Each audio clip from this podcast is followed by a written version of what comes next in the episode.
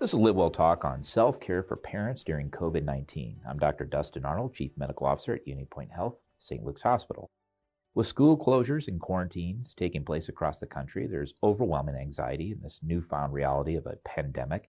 The need to stay healthy and safe is a tall order for everyone, but parents are further compounded with the challenge of being physically, emotionally, and mentally capable not only for them, themselves, but for their children. Still, it's important to remember that parents need to take time for themselves because maintaining physical and mental health is the foundation of supporting children during these trying times. Here to tell us more about the importance of self care for parents in the time of coronavirus is Josh Peterson, nurse practitioner at UnityPoint Clinic Pediatrics. Welcome. Thanks, Dr. Owen. Josh, I know we've had you on before and we talked about just the stress and anxiety and disruption of a routine and the socioeconomic. We talked in generalities last time. This time, I, I, let's get into some specific tools that we can use. I, I mean, it's self-evident stress does make illness physical illness yes. as well as emotional illness worse. That's just that's a given. Right. but but and, and that certainly uh, you know impacts our ability to be good parents. I mean when right. we are feeling lousy ourselves it's hard to take good care of our kids. And they they notice. I mean they're perceptive. Absolutely. yes.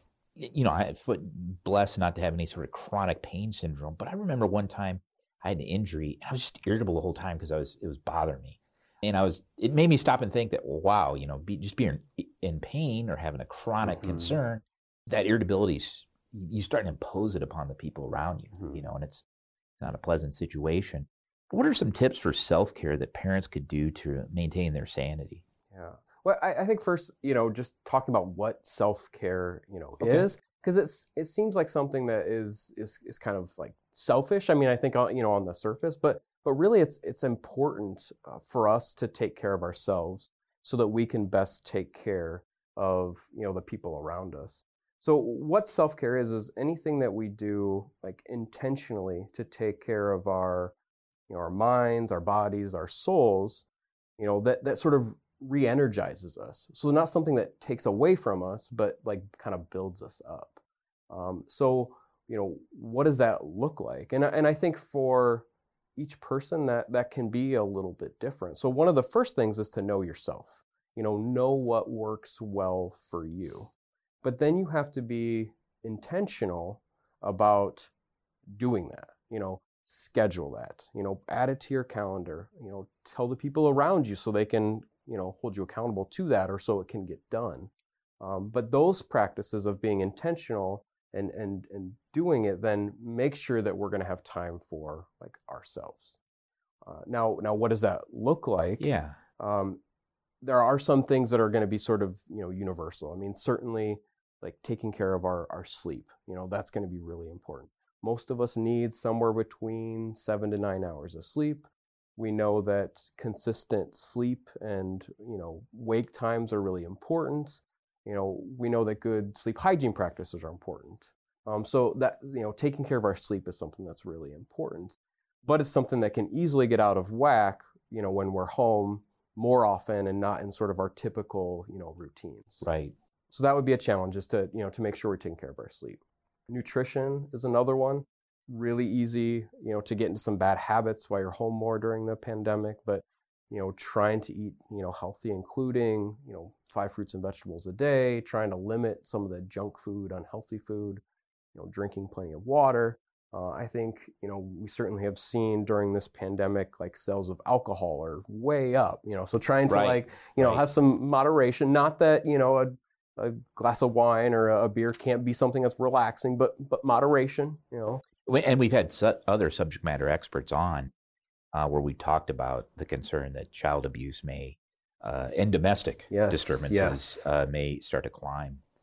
Another thing is exercise. Not all of us are going to enjoy the same types of exercise, but it's important that you find some exercise that works for you. We are not all meant to be runners, you no. know, but getting out for a walk, um, finding a you know a, a, video you know workout that works for you, uh, maybe some you know yoga from home, you know, just something that's going to keep you, you know, a little bit active because we know that exercise is, is good for our bodies, but right. it also like gives us energy, releases some endorphins, so it helps us to, to feel better.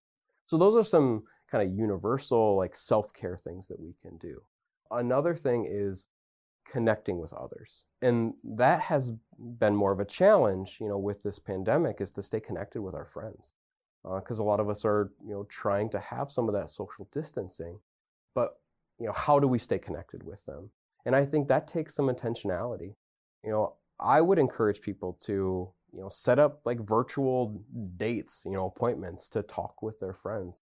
I mean, we are blessed with technology that enables us to stay connected. I mean, whether that's you know Zoom or you know Facebook Messenger or the myriad of different right. you know technological you know things that are in place to help us to communicate.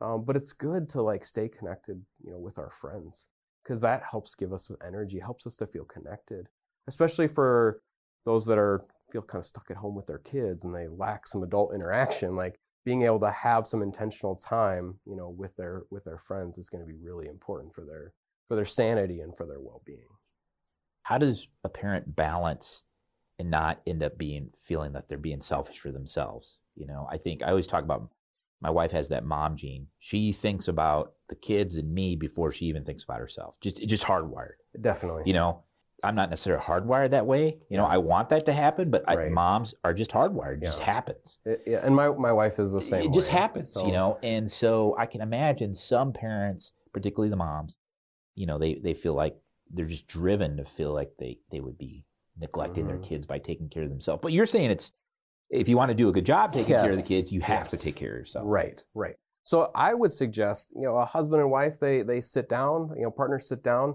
and they talk about what do you need for you? Like what is going to help you be revitalized? What's going to help give you rest? What's going to help give you joy? And then, you know, make a plan, you know, stick with it that's going to make it happen. You know, sometimes it's a back massage or 10 minutes of alone time in a bedroom, listen to some relaxing music, lighting a candle. I mean, just, you know, figure out what makes you tick and then make a plan to stick with it. I mean, for those that have older children too, I mean, they can watch the younger kids for a period while mom goes and like, you know, like revitalizes for a period. It's not like we're talking about a whole entire day. Right, right, right. But, you know, just things that help take care of you. I think it's important to find those activities that can recharge. I was just reading an article prior to all this, but and it was in like a throwaway journal or eh, or People magazine mm-hmm. or something, but it made a good point that if you need a vacation to get away from your stress and anxiety of your job, then you, you it's that vacation's not going to do it.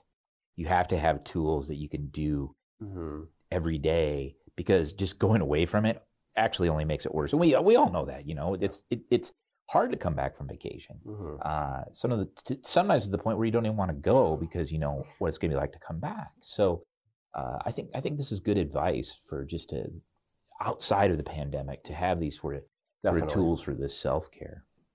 So in summary, we're saying it, it is kind of like on the airplane when they say put your own oxygen mask on first then put it on the the the child or the dependent loved one next to you that's kind of what you're saying is learn to take right. care of yourself mm-hmm. so you can do a better job of taking care of your loved ones it's a great analogy well this is great information uh, josh and i'm glad you could come back today to kind of close the loop on what we talked about previously again this was josh peterson nurse practitioner at unity point clinic pediatrics for the most up-to-date information on covid-19 visit our website at unitypoint.org or the centers for disease control and prevention website at cdc.gov.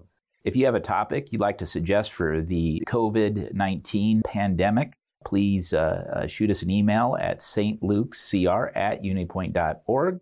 In the meantime, wash your hands, cover your cough, and confine yourself if you're ill, and uh, practice social distancing.